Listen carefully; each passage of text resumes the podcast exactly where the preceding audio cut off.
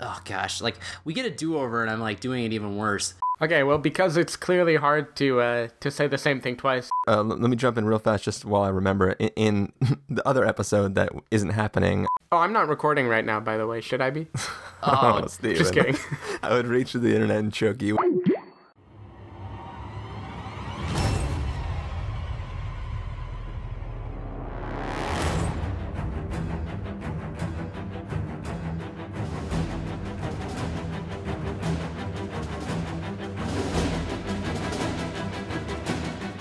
Hello, everybody, and welcome to the Spoiler Warning Podcast. This is review number 307.5 with our review of Guardians of the Galaxy.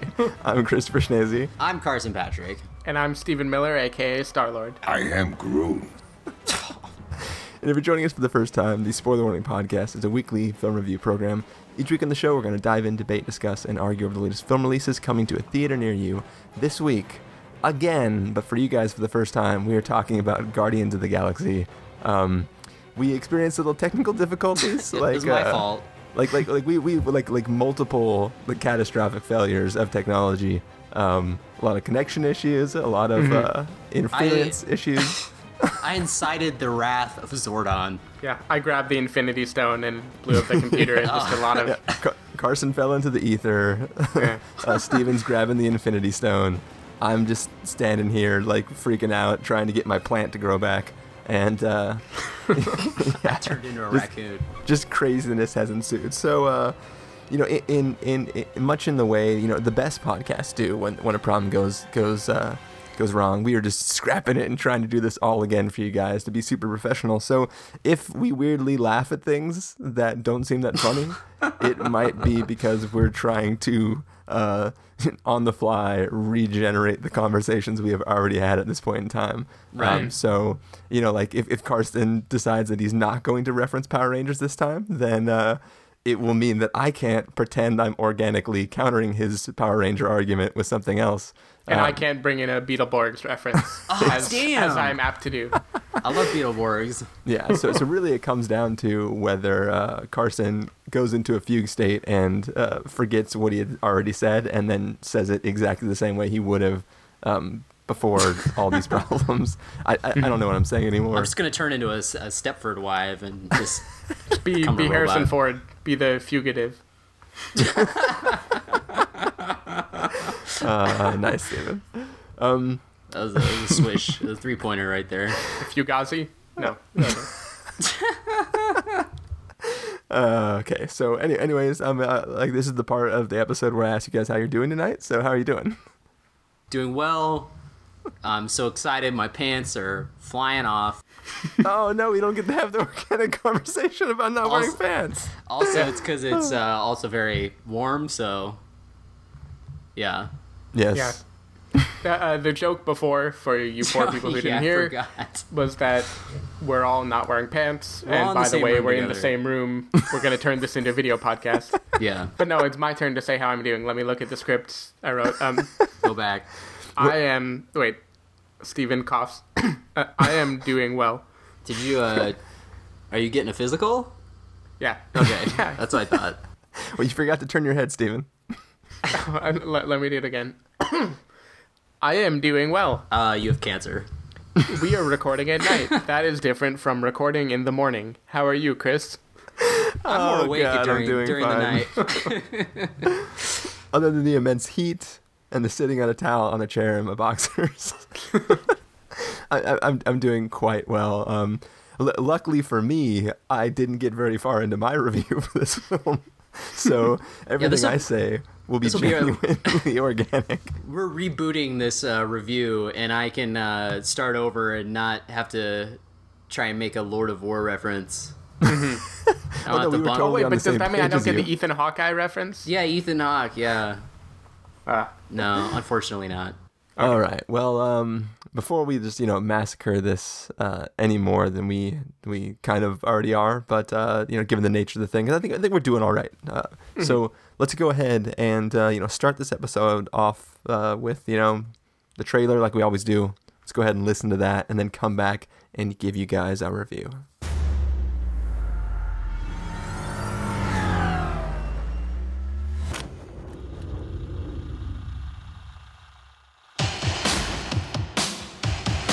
I look around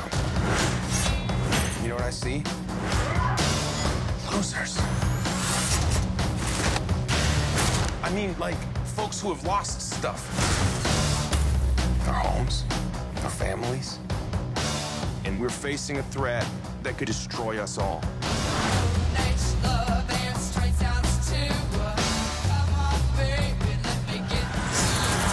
If we're gonna save the galaxy, we're gonna have to do it together. Partners. Why would you want to save The galaxy. Because I'm one of the idiots who lives in it. Oh, what the hell? I don't got that long a lifespan anyway.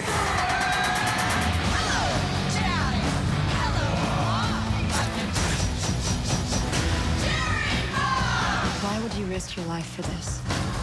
Because right now, life's giving us a chance. To do what? Something good, something bad, a bit of both.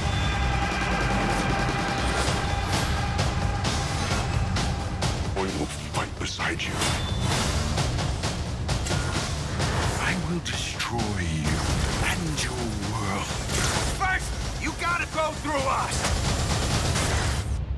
We're the frickin' guardians of the galaxy. I'm with them.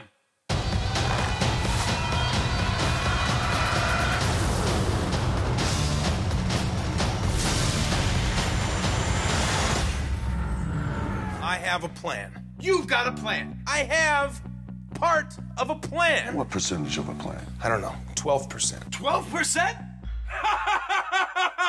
That's a fake laugh. It's real. Totally fake. That is the most real, authentic, hysterical laugh of my entire life because that is not a plan. I am Groot. So what? It's better than 11%. What the hell does that have to do with anything? Thank you. Groot's the only one of you who has a clue.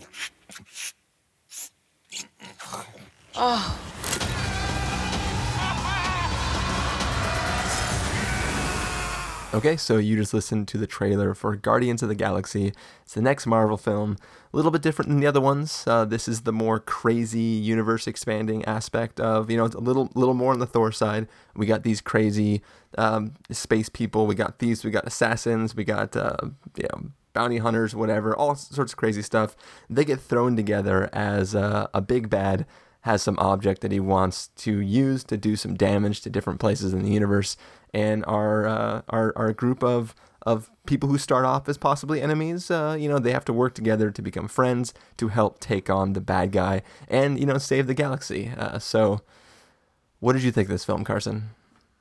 Uh, well, I'll just get right into it and say that uh, it's an amazing film, and uh, James Gunn, writer and director of some other great films like Super and Slither, uh, is behind this one, and he was a perfect choice to direct this movie because uh, I feel like he has a very unique.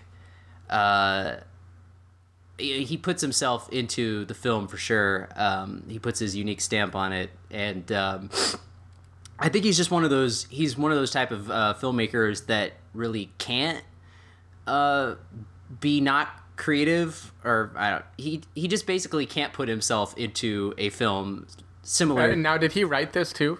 Uh, yeah. Um, similar to how I feel, uh, you know, people like Shane Black really can't make a movie without putting his stamp on it.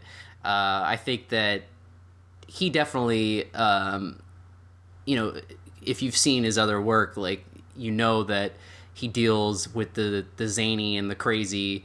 And, uh, you know, he's, he's taken this film and it's definitely you know i mean this wasn't exactly a known uh, marvel property. Like it was pretty niche. And uh, i think it totally he totally made it work for for mainstream audiences. Like i uh, obviously people ate it up. And it's funny how um oh gosh like we get a do-over and i'm like doing it even worse um I was like, yes, this is this is my chance to shine because I because thought you were anytime on a roll there for a bit. I, I was on a, Now you know how Jake Gyllenhaal feels a roll downhill. Um, yeah, with the because I'm, that turns back time. Thank you for explaining that, Steve. I was like running through my head. I was like, uh, I don't, I, I was don't. like- where, where's he going with that? I was like, Jake Gyllenhaal has two of him in Enemy. There you go. I, it- it- yeah, because I was, you know, a lot of times I do these podcasts, it's like spur of the moment, and I don't, I, I never know what I'm saying, so it's always hard. and uh, you know, a lot of times I wish like I- we could get a take two, and now when we actually do, I um, still can't function correctly. Anyway, um, you, you, sh- you should just uh, you know write your thoughts out ahead of time and read it like a book report and then keep, keep pausing to look up and pretend you're maintaining eye contact and then look back down Be like I should- guardians of the galaxy was a good film that i thought was good thanks to uh, mr gunn who did a good job writing and Mm-hmm. also directing Yeah, see, I try I try to have a topic sentence and then three sentences that support it, then a concluding sentence, that's always good. four paragraphs, just roll through it. I think I'm just gonna write my own script and put in like you know, pause. Stephen laughs. Chris Chris disagrees. Chris disagrees with my laughter. What an asshole. hey, hey don't, don't look at me he wrote the script I wrote it. It's uh, all happening. Uh, no, okay. So anyway, um, the movie. I feel like the movie um, is definitely a departure for uh, a Marvel property, and I think that's a good thing because you know I've been liking these Phase Two movies more than um, you know their Phase One movies because I think they're starting to you know now that they've established all these worlds they've they're starting to go off and do their own thing get a little wacky and um, that's always good. Uh, and i do think that the superhero movies comic movies that are a, a little more on the silly side uh, are definitely more entertaining obviously like thor 2 and something like iron man that has robert downey jr uh, you know as the sarcastic lead and chris pratt is obviously uh, he very much fits like the tony stark mold he's like basically tony stark in space um, But a little bit less uh, good at doing things. right yeah But still pretty good. I mean, I think he's perfectly cast. Like, I think it was that casting choice was like Robert Downey in Iron Man. Like, it was a perfect fit. Well, yeah, Um, th- th- there there was something. Uh, let me jump in real fast, just while I remember. In in, in the the un, the other episode that isn't happening, um, you had made a comparison between the the uh, the way that you know Star Lord acts and his like uh, how how charismatic he is, like like Tony Stark, like you're saying now. Um, but that some of the other films haven't really uh, had that as much. And there is there is an interesting comparison if you look at like both Thor and Captain America. The humor is not derived from them being charismatic, but them Yeah. being sort of fishes out of water. So Right. Captain America is like the good the goody two shoes, like good old like yeah hooray hoorah, um, Yeah. and he just like the humor is that he doesn't understand how to function as a normal human being. And Yeah. same way as Thor is like he's literally not from Earth. He's an Asgardian and he doesn't know how to how to uh, behave in a way like so. It's funny that he doesn't get our customs as Earthlings. Um, but then Right. Star Lord and Tony Stark are like these these dudes who are just like. Like eh, they're, they're also similar in that they have like suits that they wear that allow them to fly around and do do they fun have a stuff. mask and stuff. Yeah. So like they're they're uh, they they are very much similar um, characters, and, and while Tony Stark likes being more the center of attention and doing things on his own, and you know Star Lord is obviously kind of uh, stuck needing the help of others, they still have that really charismatic. You want to jump behind them and have a good time. Uh, that aspect to them. and um, sorry, I just wanted to jump in and like add that because I remember you making that comparison in the last episode, and it made me think about the comparing the two groups of our heroes from these Marvel Phase Two films. So continue. Yeah, Sorry. I, I mean, I think that's exactly right. Um, and I think that, you know, I was in the minority on disliking Captain America 2, but I think that with that film, uh, they did do, you know, away with the fun vibe that the first one at least established, um, the adventurous spirit. And um, this movie really is the polar opposite of that film. Uh, and it gives you a, a ton of adventurous spirit. I mean, it like I uh, like I said in uh, part one. I mean, this is like the biggest you know theme park ride, you know, but uh, uh, encapsulated onto a screen. You know, it's it's like you want it to be a world like you know, you wish they would just stop building Avatar Land and build Guardians of the Galaxy Land uh, at Disney World, uh, so you can hang out with all these characters and walk around in all these different worlds. Uh, because the worlds that they've created are very unique and very cool to look at, and uh, you know, each place has like a like a really cool stamp. Like it's all very colorful, um, and it's very much. Uh, you know, I mentioned Power Rangers, but I mean that's like a small. That's something that I personally thought of, um, but it's more in line with stuff like The Fifth Element, definitely Buckaroo Banzai, definitely uh, something wacky like Captain EO at Disneyland, uh, and of course Star Wars and Firefly too. Like I think it, it really has that sort of space opera feel, which I think is what really sets it apart from not only the other Marvel movies, uh, but other comic book movies too. Like this really isn't you know a quote unquote superhero movie like they're they aren't you know people who fall into powers like they are just kind of this ragtag team of uh, you know misfits and they go on you know adventures in space. It's a you know it's very much like uh, you know star wars or something. Instead of you know tony stark you know uh, becoming who he is et cetera et cetera. Uh, i mean i think it's definitely on par in terms of origin movies with the first Iron Man. Um, I, I, mean, I liked it even better than that, but it, it, it was like the first Iron Man where it's it established everything so well, um, and gave you the characters that you know you've come to know and love in the Iron Man movies, and um, you know I think that's what that's what really sets it apart is that it's got its own flavor and this was something that you said, Chris, in the last thing, but that, you know, if this had come before Thor, um, you know, how would people react, basically? I think the movie would still be awesome, obviously. Um, but I think, you know, we're getting it now for a reason because, you know, Marvel is smart to introduce its heroes the way that it did. Um, you know, obviously putting Iron Man first and getting you really invested. Uh, you know, Robert Downey Jr. was perfect. That was the perfect vehicle to do that. Uh, and you know, then you start getting into like the more the wackier heroes, and obviously like putting Thor before this uh, was like a good uh, indicator as as to what is to come. You know, uh, the the craziness uh, that could happen. You know, in these other galaxies and universes and stuff.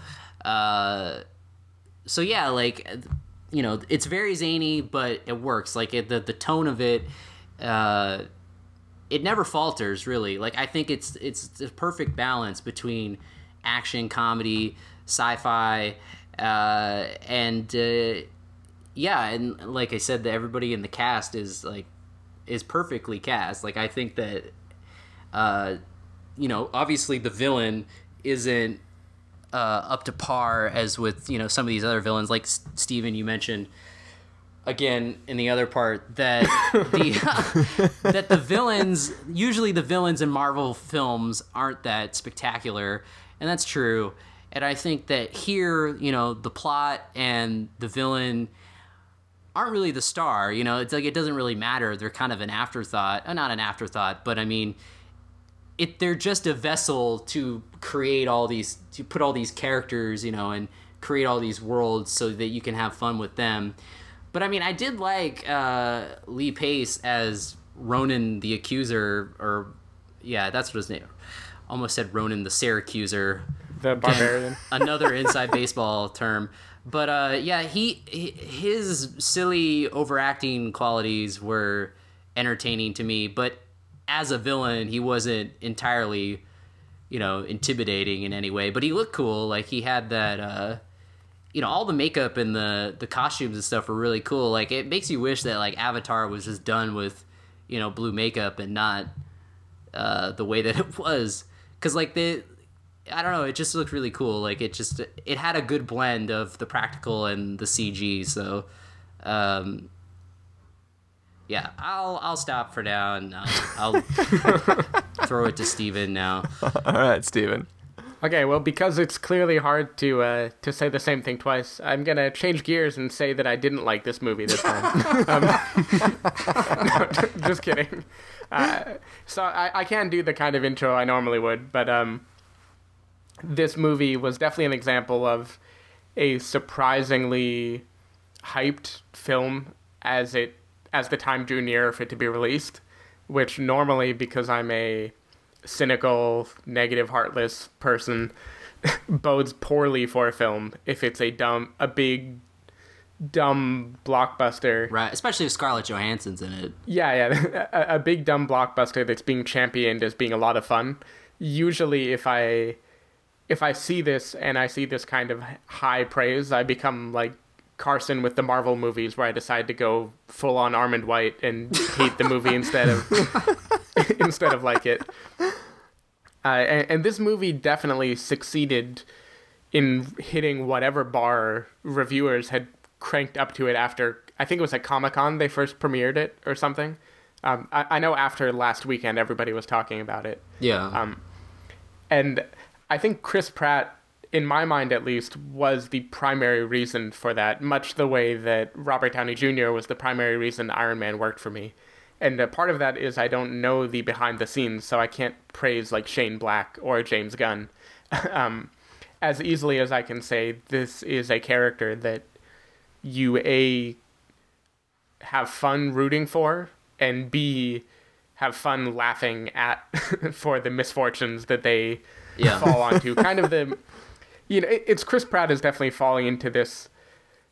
I I can't really call him typecast. He definitely always plays a sort of naive person who thinks a little more highly of themselves than other people think of them He's a lovable rogue. yeah, he's he's lovable. He has a big heart, and he's fun. He he's fun to watch. It's the the Andy Dwyer, the everything, uh, and it it really works well in a movie like this where he is not a unredeemable character or just an oaf. He's also like pretty badass. I mean, he Yeah. th- there are scenes towards the beginning where he's f- introduced for the first time and he's fighting and escaping and he the dude clearly has action star potential um, he isn't only the butt of the joke He's not But- he's not Burt Macklin in space Yes. 100%. yeah, definitely but he also he, he also is very good as the butt of the joke and every little witty retort and little bit of uh, humor that goes into the most serious moments in this film. Like there's there's one that I don't need to go into detail with, but where he's uh, he's saving Zoe Saldana's character, and it looks for a moment like it's going to be a very self-serious, heroic, romantic place, and then he says something that just completely kills the mood. Um, which is exactly what I like about this movie. Every time it starts to take itself a little seriously, or maybe hint towards that, it has just a nice, goofy joke afterwards to remind everyone, like, we're all here to have fun. Nobody is here because they think they're so heavily invested that they care more about the plot than they do the journey. Um, and, and I think so. You mentioned that the villains are never particularly interesting or scary in Marvel movies, and I think that's intentional. I think there's there's the like Christopher Nolan brand of film where the emphasis is on the darkness and the devastation and just how bad can it get before the unlikely hero saves the day. And I don't think Marvel movies try to do that. Maybe Captain America 2 tried to make the the bad guys seem a little bit like how are they going to do this, but for the most part you know they're going to win and it's all just about how much of a fun ride can they put you on. Um I loved I loved the soundtrack to this movie. Uh, the fact that rather than just having superhero music, they would bring in these 70s and 80s hits. Uh, a because the music is a lot better than traditional movie scores, uh, but B it also true. just it constantly reminded you that you're here to have a good time. Uh, it wasn't perfect in every respect. Like, I'm not going to say the plot was incredible or deeply moving or the characters are such that they go through an arc that would tell me something about greater humanity. That'd be a pretty crazy thing to expect from a Marvel movie. Um, but they do a great job with what they do.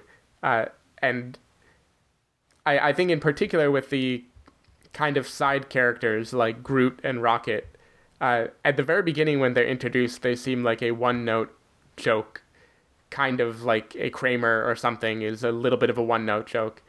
Uh, but by the end of the film, you've lived with them for so long that they can make a character just make a facial expression or do a little something, and it can just bring the audience to laughter. or, like, it has such a powerful response that in a two hour movie, as opposed to like a 10 year sitcom, it's pretty incredible the way they manage to, um, to balance the lovableness of the characters with the zaniness of the plot and the sort of meta humor of this is a goofy comic book movie and we are aware that we're not we're not your typical superheroes. Um, I think Carson maybe didn't say it this time, but definitely before you said it's probably your favorite Marvel movie. Oh right, and, yeah. And I would echo that. I would say, with the exception of maybe the Iron Man films, this is my favorite Marvel movie, precisely because there's never a point where I'm groaning where I don't feel like the director and cast are also groaning and say like, haha, look, we're about to throw a joke in your face that's going to make this all worthwhile. Um, so yeah, definitely love this movie. Uh, Chris, what did you think?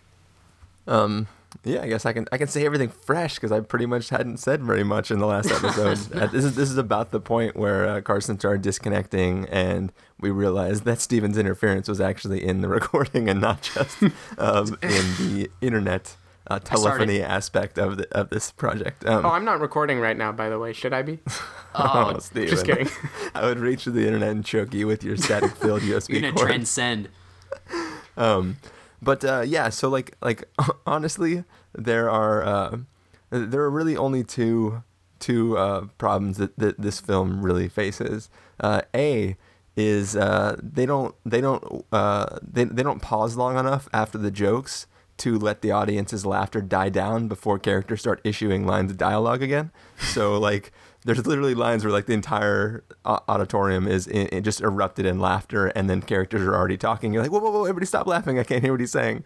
Um, so that's really problem number one. And problem number two is that this this does have to be tied to the rest of the Marvel films. So we get this whole. Uh, um, you know, th- th- we we have this whole like we have to have this through line with like what Thanos is doing, like wh- how this is going to tie into future Marvel films, but really like this this is a, an assembling of a group, a a space style Avengers, if you will, and we're really like I, I want to see these guys go on adventures of their own that don't even have to be galaxy uh, protecting. Like I, I know they're they're the guardians of the galaxy, but I want to see them you know, delivering packages to like some planet in the whatever system, and like I, I just want to see uh, uh, little antics of of um, of what these guys are going to be doing, and like li- little little just mercenary runs. Like, hey, there's this guy, he has a bounty on his head. Let's go out and collect this bounty. Like, I'm I'm up for those type of journeys with these crews. Obviously, we're not going to get that because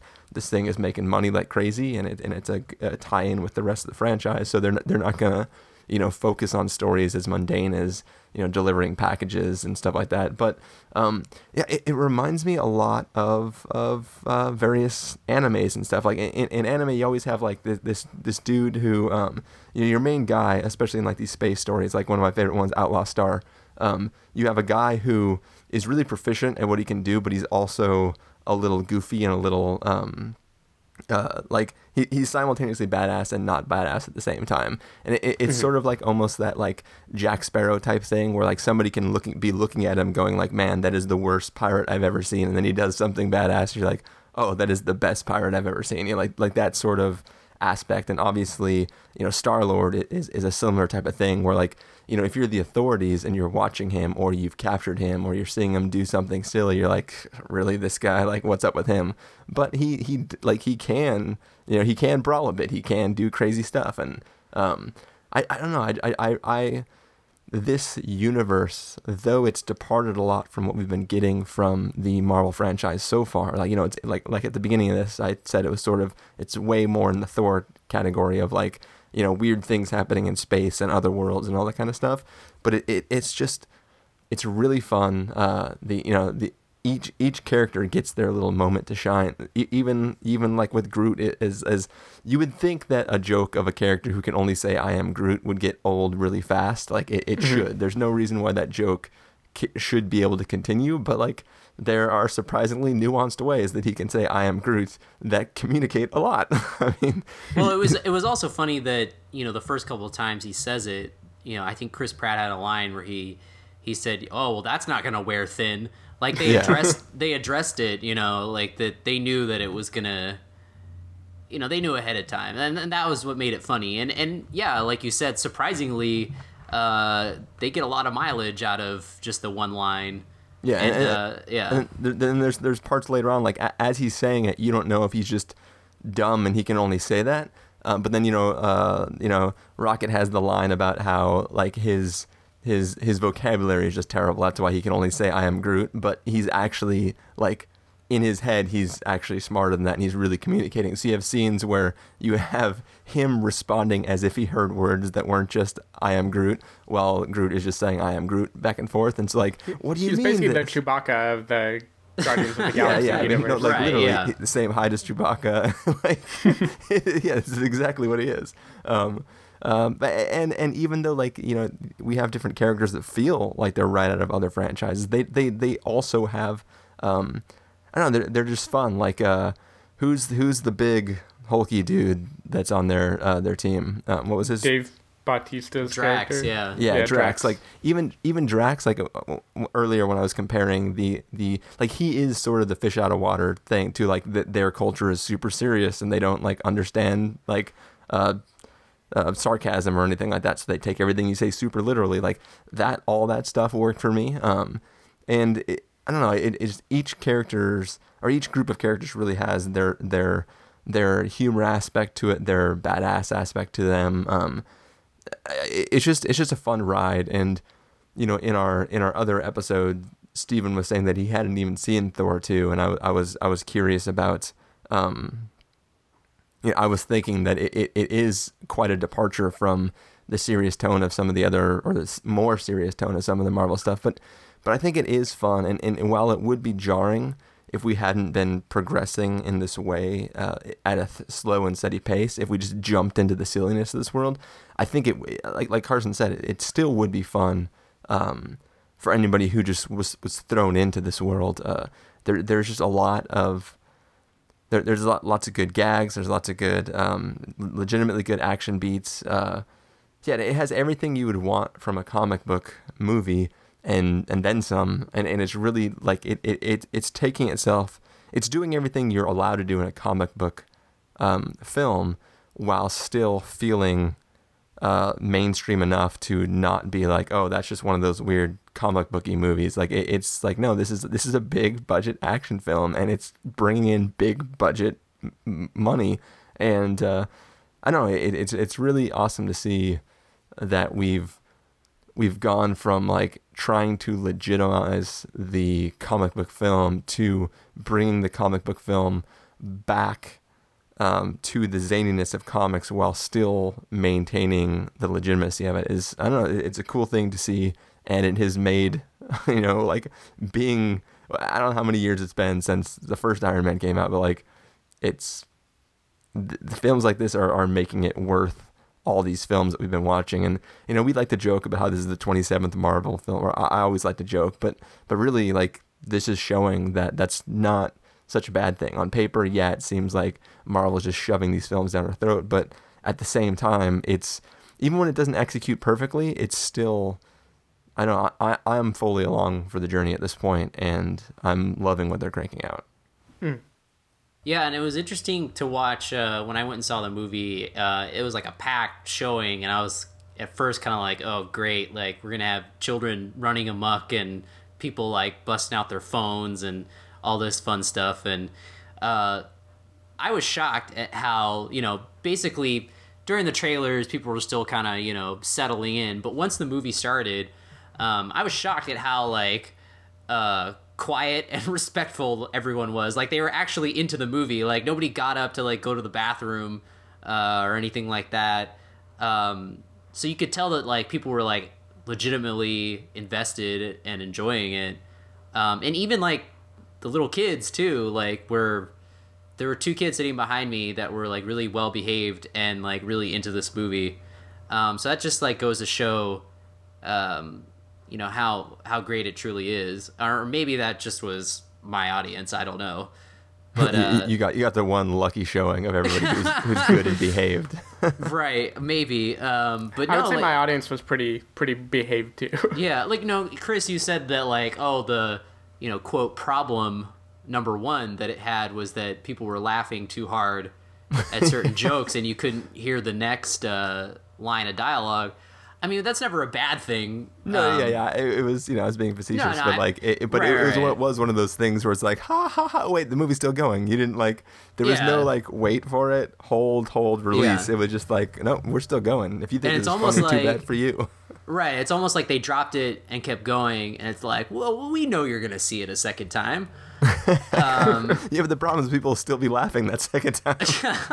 yeah, yeah, but I mean, you know, but yeah, I mean, that's, I mean, I I enjoy movies like that because it's like it's so fast paced that you're, you know, it's kind of like the Apatow movies where like there's a joke every like ten seconds, and people are still laughing at the joke that came, you know, yeah, 20 I was going to make that comparison. It really doesn't. Uh, it doesn't hedge its bets on any one joke or character. It really just throws them at you, then moves on with the next thing. Yeah. And you know, I really enjoyed uh Vin Diesel as the voice of Groot. Like I thought that uh I mean, it's hilarious that they hired such a big name for only one line essentially. So did, did Um, he did he do any physical performance while things were being filmed, or did he literally just come into the studio and record the voice? I think he did because there was a video that he posted. He was like walking around the set of Fast 7 on like the tree stilts Oh, okay. and he was like he's like he's like there's no uh, parts too small and uh, yeah. I don't know. I could be wrong though but I, I he may have just done the voice. He may have done like the iron giant uh, where he was the what? Oh my girlfriend's telling me that sean gunn james gunn's brother who played uh, michael rooker's lackey in this film did the uh, the the movements for groot when they Oh filmed yeah, I think I I think I saw that. when they filmed and then vin diesel did the voice That's so Um, weird. like literally, I, I want to know how long those those recording sessions were in the booths, like to, to get these, like because it, it could have been like five minutes, and they're like, nope, we got this, or it could have been like painstaking, like, okay, well now imagine like you just got hit with some sort of space weapon. And it, it, it hurt, but you're still okay because you're a tree. Uh, now, now say it with me now. like, Well, I, and I do remember this. This is this is true. I know I I know I saw this that uh, Vin Diesel said that him and James Gunn like literally did I am Groot like every imaginable way. Like they they went through like all different kinds of uh different readings of it. So they you know, and then again he kept saying like oh you know there's no part too small and like he was into it. So like I th- I think that I think that's funny. I mean, he has the voice for it too. Um, but really, Bradley Cooper was like like perfect casting for the voice of Rocket. Like it was it was it was hilarious how much he sounded like Bradley Cooper, and then at the same time he didn't. Like it was like, like he, an he- un- it was an unrecognizable recognizable voice. Like it was weird. Yeah, it, it, it was like it was like the it, it was like the younger miniaturized version of Bradley Cooper, like it, it, doing it- like a gangster voice almost like a, yeah. it was weird but it, i mean it worked it totally worked uh yeah I, I just thought that you know basically anything uh that that rocket says pretty hilarious He was definitely a good like mine of comedy in this movie. Yeah. A- and a character that, much like Groot, I thought might wear thin after a few minutes of having him. but he Uh, did it but they- yeah they, definitely kept it fresh. uh, I mean, to the I- point where I, after I saw uh, Guardians, I went and saw um, the new Woody Allen movie, and I was sitting watching the Twenty, and they had like a an ad pop up for like Guardians of the Galaxy action figures, and they showed like a Rocket Raccoon blasting figure, and I was like, I would totally buy that. Blasting figure does it have real blasting action or something? Yeah, like it was like blasted action rocket raccoon, and he had like his big like bazooka gun, and like you could shoot like Nerf things out of it. You flick his tail and it shoots the gun off. Yeah, and like I think he like talked to maybe I can't remember. He made Does he require your friend's prosthetic leg to function? I wish it I wish it came with one. Let's go get these guys. All right, we're also gonna need that guy's eye. Uh yeah, uh that was, that was pretty awesome. And there was something else I was gonna say, but uh oh oh, you're the other thing you said about how uh you know it has to tie into the the Marvel universe, and there definitely is there definitely are the ties in the film, but they're pretty minimal. I mean, I feel like it really does feel like a standalone film. Well, no, Um, it, it, I, I'm mostly talking so about than- like the, the yeah. entire villain, the the entire Right. villain and the plot that is driving the story forward is only there to tie into the the stuff with the Infinity Stone. Like it, has Yeah. Right, right. there- there is no micro plot of this film. It's only that that drives it forward, and that that's sort of for me. Like as like you guys both mentioned, and I don't remember if it was the original recording or this recording, but you're both saying that like that wasn't that exciting or that special, and Right. That non-excitingness and non-specialness is only even there to tie it to those things. Yeah, but I mean, it, it is pretty. It, it is pretty much in the background. Like I think that Yeah. you could sit anyone down who hadn't seen any of the Marvel movies, and they could still enjoy it. Like in terms of not going like, "Oh, who's this?" or whatever. Well, that, that, It's, that was it's not was one so of the funny much things. tied to it. It's That- not so much tied to it.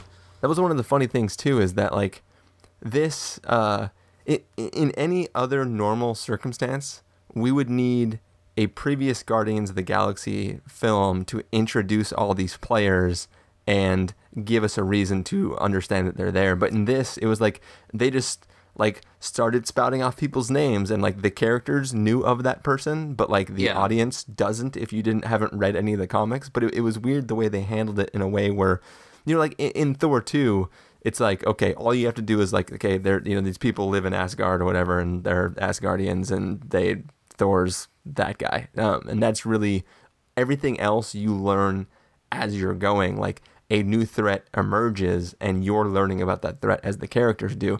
This film was positioned in a way where it's like nah we're not going to bother. We're just everybody already knows who everyone is so just continue like like we're jumping into guardians of the galaxy as if these characters had existed for several other properties and n- zero time is spent on explaining who characters are or why they are. It was like, oh yeah, these two adopted children of Thanos, uh, they're there.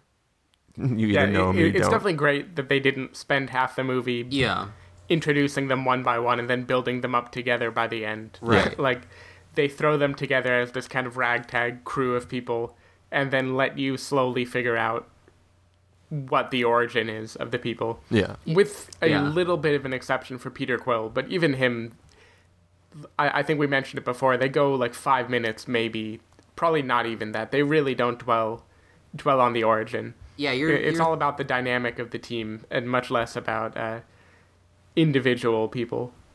Yeah, Yeah, I mean, it- you're you're put into it right away, um, and I'm glad they did that. Um, and I think I mentioned it in the other the other part, like the way this movie opens, um, is very refreshing in the same way that Iron Man three opened on Eiffel sixty five. Like, it just kind of gives you an immediate sense of what the movie's gonna be like.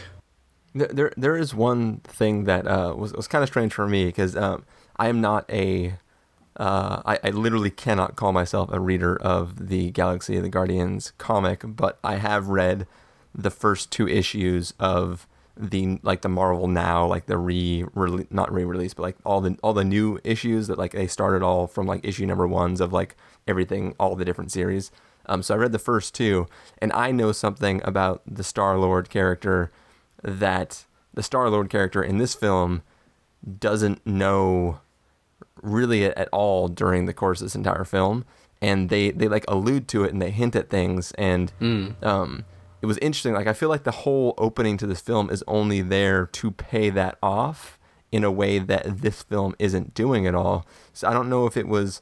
I feel like it's not fan service, but that it's like teasing stuff they want to do with like Guardian Guardians of the Galaxy two um, moving forward, and, and it was interesting because um, literally reading the first issue, having that knowledge as this film started, I was like, oh, that's weird. They changed this characteristic about the character, and then by the end they they throw some hinting in um, that no, it wasn't changed. That's still there, and it actually played into the course of this film, but in a way they're not actually focusing on. They they sort of throw it out there and then brush it off as not being important, even though it technically is.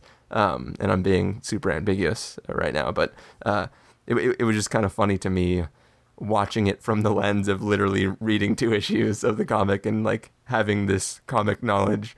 Um, it, it was kind of funny. I I definitely picked up on that though, like that they were gonna be uh probably addressing that in the next movie. Yeah. Yeah, and that that was why it was there. But I mean, even if they never made another Guardians of the Galaxy, um, I think that opening still totally works. Like I think that you know by jumping right in and not having to do like the typical origin movie structure uh, was the right way to go. Yeah, but they could have just had him being this this uh, salvager mercenary, um,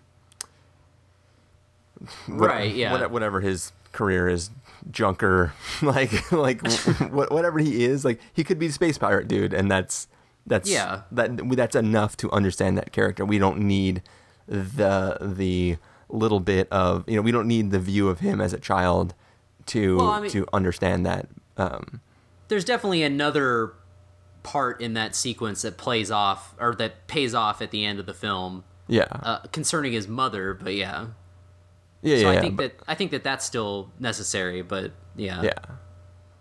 I mean, and I will agree and echo what Stephen said that the choice of music and the music placement in this film uh, is really spot on. Like I, I mean, I'd much rather see characters walking in slow motion to Cherry Bomb than some Inception riff. So that was that was a good choice. Especially You know, when you some Hans mentioned Zimmer riff or something. you mentioned the mother in particular, and I think every scene that involved the mother, not that there were many of them, but if it hadn't been for the music, it it could have veered on the extremely groan-worthy cliche for me. Yeah. Uh, Yeah. And the music instead just brought this atmosphere fun to it, where I was like, ah, what the hell, go for it. it I'm having a good time. Yeah. And uh, I don't know if we'll uh, talk spoilers, but I will just say the after credits thing in this movie, I laughed. I laughed so hard. Um, and I think that was like a total troll move on James Gunn's part because you know there were people now and it's going like, I can't wait to see what Avengers 2 tie in or whatever is going to be at the end of this film. And then it's like, oh, we got this it was kind of like how people were up in arms over the uh, the uh, stinger of Iron Man three, where it was just you know him in therapy. Um, but I mean, I thought I thought like doing something like that was funny. Like I, I mean, you know, it doesn't always have to to be a you know preview for the next one or whatever. I mean, I, I like when they they change it up, but I, I, I, I are you are you? I, I'll just say right now, I thought it was dumb, but are, who, whose side well, are you did on, you Stephen? did you know did you know what it was? That's that's the I- main I- thing. It, I knew what it was. I didn't know why it was. I, I understood. well, it is a Marvel property, so Yeah, I, I understood what it was in that respect, but I uh, I don't know enough about the property. I thought it was funny. I laughed. Uh, I probably would have preferred a bigger payoff than that, but I I didn't feel burned. I, I thought of the the meta fact that they would make that be the ending of it when they know that ninety percent of the audience is waiting. Yeah, Uh, I mean that's what I made it found funny, to me. That's what made it funny to me, and especially like if you know that character and his original film, uh, not exactly the most beloved, but uh, and I think that's what made it even funnier too. Um, but there, there's no way that Marvel will fund a, a solo movie around that. But uh, but yeah, Which, which is precisely why I was like, um, But I mean, I think it fits. That totally fits like with the tone of this movie, and I think that you know, I think it was a great little bit at the end. Like it, I was, it was completely unexpected. So, Um, that, that's for sure. dude, it was hilarious. Like I, I like there were definitely some people who were scratching their heads, um, you know, and not in like the way people were scratching their heads, going like, "Who's this Thanos fellow?" At the end of Avengers, you know. But like, uh, uh, okay, so so at the end of the Avengers, when you see the Thanos character, you can immediately pull out your phone, Wikipedia it, and then you you have some context for uh, where the film franchise is going as a whole, and the fact that that will like like this scene will never play into any of these phases of Marvel's activity. No, but that's why I thought it was funny is that like it's not going to um, in the way that the stinger uh, at the end of Iron Man three uh, was, you know. yeah, Um, so that's why I mean, because like there was enough already that they didn't need to have like another thing. I mean, I just thought that was uh, that totally fit in line with like the humor of the movie. Um, and it was like a total like shout out like oh if you know this like you're gonna you're gonna know why this is so like funny and ridiculous but anyway So I, I will say a less controversial thing, which is that the the mid credits video clips made me and most of the audience howl with laughter most of the time. yeah. Um, so yeah, definitely it's worth sticking through and watching the credits. Uh, might as well stay till the end to find out what happens, but not going to be critical for understanding any future Marvel movie. I don't think. but could get you into the psyche of Carson Patrick a little bit. it could get you to go watch uh, the older Tim movie. Robbins and uh, Uh, yeah, George Lucas, man. Um, I I don't even know. I was gonna say something else and then I forgot. Of course. All right. Well, does anybody have any last comments about this film before we get into a verdict? no, I don't think so. All Uh, right. worth. Uh, I, I I will say I saw it in IMAX 3D, and while the 3D was nothing to write home about, definitely seeing this movie on a big screen surrounded by people is a good way to see it. I I did not regret at all forking out the extra cash to to see it as like a giant spectacle the way that I think it was meant to be seen. I heard that uh, they did what they did uh, for Transformers, where um, they have the shifting aspect ratios. I don't recall if they did. I didn't notice when I watched it. Well, that's I mean that's a So good it's thing. really effective then. Well, I mean, I, I mean, that's a good thing because I guess you know, uh, at least my one of my complaints, not really complaints, but I, I definitely noticed it in in Transformers when the aspect ratio changes. Like it was so frequent that it was very almost distracting.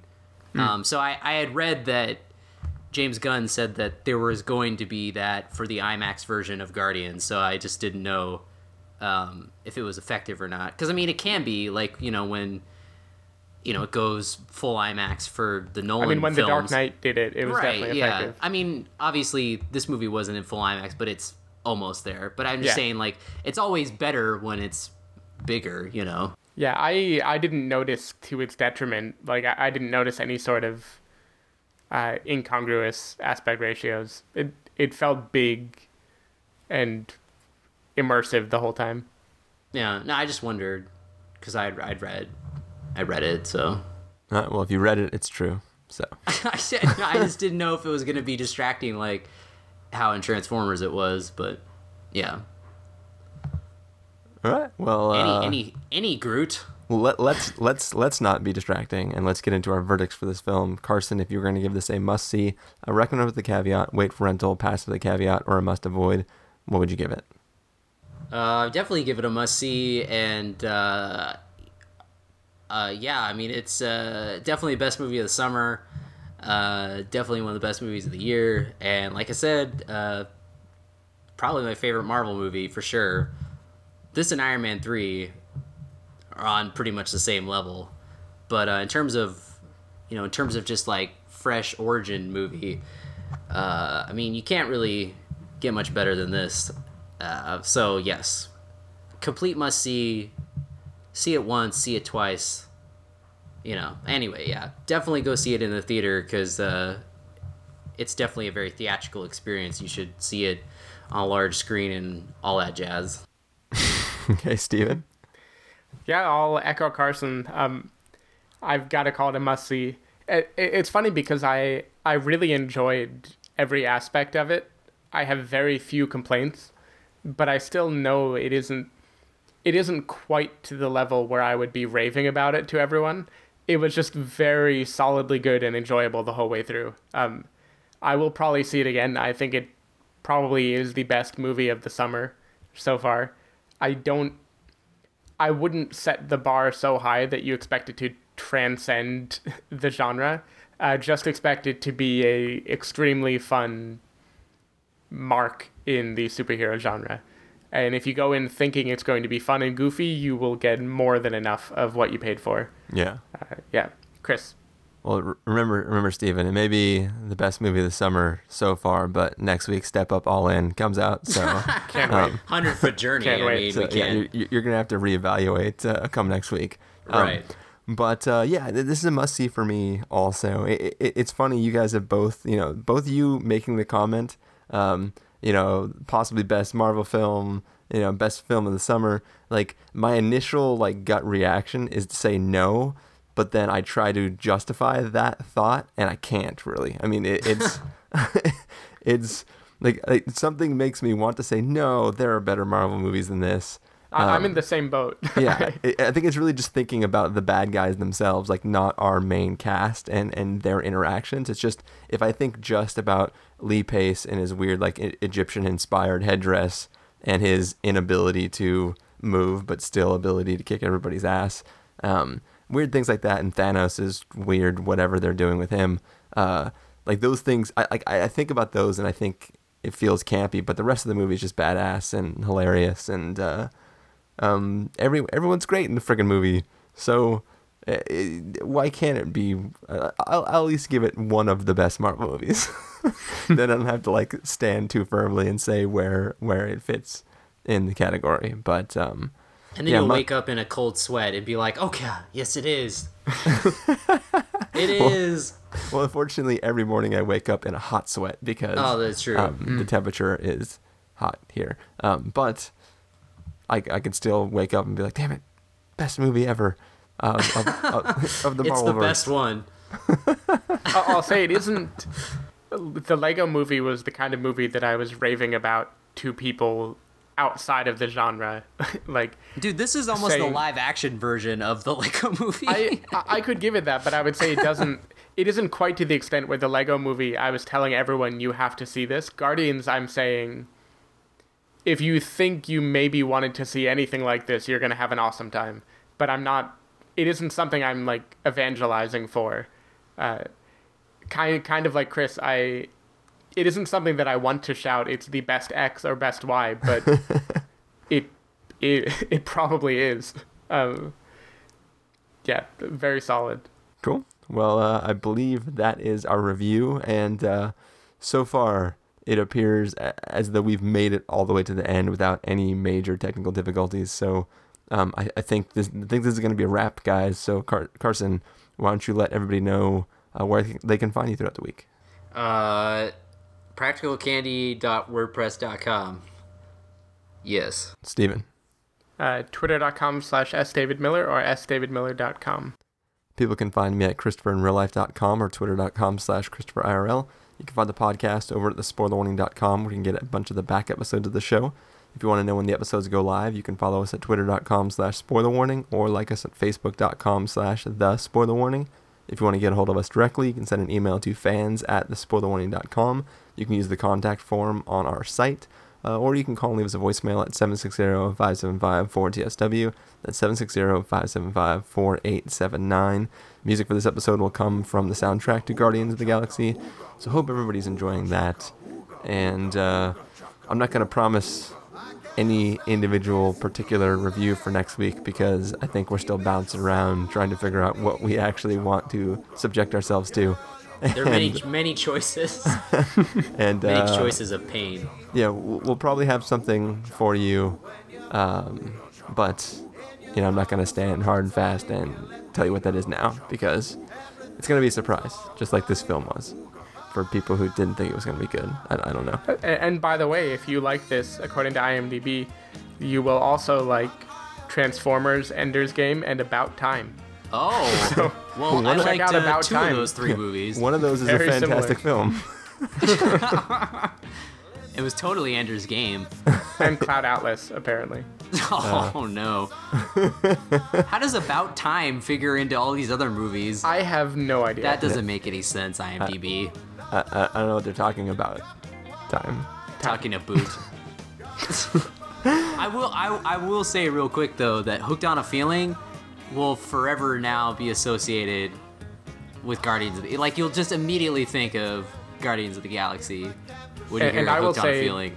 That song midair that plays in About Time could be about uh, Gamora, the character floating in space. So maybe there's a crossover somewhere over there. Mm. But that's fine. Maybe. Possibly.